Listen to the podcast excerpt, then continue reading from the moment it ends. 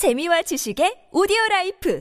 팟빵 안녕하세요. 군사돋보기입니다. 러시아와 우크라이나 두 국가의 최정예 특수부대들이 격돌해 전투를 벌이는 흔치 않은 사건이 최근 벌어졌습니다. 이에 대한 영상 또한 공개되었는데 현지 시각 10월 11일 우크라이나 보안국 SBU가 밝힌 바에 의하면 러시아 푸틴의 직속 불법 용병 집단인 바그너 그룹 이 중에서도 가장 최정예 전력으로 여겨져 왔던 특수정찰대 두 개 팀과 우크라이나 정보국 SBU 소속의 스페츠나츠 알파 그룹 특수부대가 전투를 벌였는데 놀랍게도 이 전투 결과 우크라이나군이 1분도 되지 않는 짧은 시간 안에 러시아군 바그너 그룹을 완 완벽하게 제압했다고 하는데요. 우크라이나군 특수부대는 어떻게 해서 푸틴 러시아 대통령 직속의 용병들 중에서도 최정예로 불리는 이들을 이리도 쉽게 제압할 수 있었는지 살펴보겠습니다. 전문가는 아니지만 해당 분야의 정보를 조사 정리했습니다. 본의 아니게 틀린 분이 있을 수 있다는 점 양해해 주시면 감사하겠습니다. 우크라이나 정보국 SBU가 공개한 영상을 보면 하르키우 지역에서 우크라이나 SBU 소속 알파 그룹의 스페츠나츠 부대원들이 드론을 통해 한 대의 승용차를 추적하고 있는 것을 확인할 수 있습니다. 이 승용차는 바그너 그룹의 특수 정찰대 대원들을 태우고 인근의 안전 가옥을 지역을 향해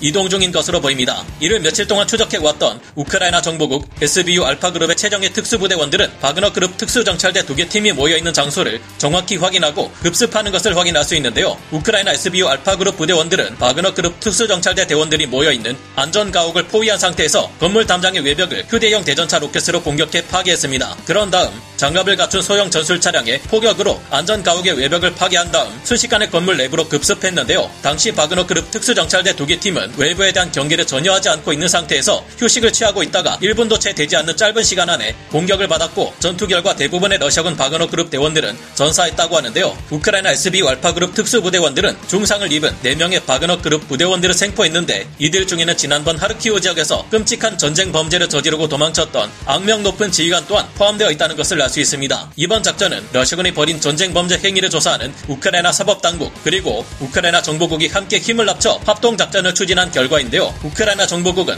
현재 생포한 4명의 러시아 바그너 그룹 부대원들을 통해 그들의 전쟁 범죄 여부와 또 다른 추가 정보들을 알아내고 있는 중입니다. 이처럼 우크라이나군 특수부대가 손쉽게 러시아 최정예 용병 집단 바그너 그룹을 제압할 수 있었던 데에는 우크라이나 하르키우 지역 주민들의 제보가 큰 역할을 했습니다. 하르키우 주민들은 지난번 이지움 일대에서 끔찍한 전쟁 범죄를 저지른 러시아 바그너 그룹 특수정찰대 두 개 팀이 하르키우 지역에서 후방 교란 작전을 벌이고 있다는 첩보를 제공했는데요. 이번에 알려진 우크라이나 정보국 SBU는 이외에도 지난 10월 8일 아침 남부전선 러시아군의 운명을 바꾼 케르치 대교 폭발 사건의 배후로도 지목되고 있습니다. SBU의 최고 고문은 다름 아닌 젤렌스키 우크라이나 대통령인 것으로 파악되고 있으며 젤렌스키 우크라이나 대통령은 지난 10월 11일 우크라이나가 케르치 대교에서 ISIS 스타일의 트럭 폭탄 공격을 자행했다고 인정했는데요. 최근 우크라이나는 케르치 대교의 파괴를 기념하는 우표까지 만든 것으로 알려졌는데 이를 보면 역시나 케르치 대교의 파괴는 우크라이나에 의해 이뤄졌을 가능성이 높아진 듯합니다. 이외에도 우크라이나 SBU는 러시아 편에 가담했던 벨라루스인 용병을 체포하고 16명의 친러시아 부역자들에 관한 리스트를 발표하는 등 전쟁 수행에 있어 핵심적인 역할을 해오고 있는데요. 하지만 아무리 SBU 소속 알파그룹 우크라이나 스페츠나츠 특수부대원들이 강력하다고 해도 일반 군 소대에서도 휴식을 취할 경우 반드시 한 명은 불침번을 서는 등 경계 근무를 잊지 않는데 어쩌다 그 대단하다던 바그너 그룹 특수정찰대의 작전 수행 수준이 이다지도 떨어졌는지 한숨이 나올 지경입니다. 그만큼 우크라이나군의 승전 가능성이 높아지고 있다는 점은 분명 기쁜 일이겠죠. 오늘 군사 돋보기 여기서 마치고요. 다음 시간에 다시 돌아오겠습니다. 감사합니다. 영상을 재밌게 보셨다면 구독, 좋아요,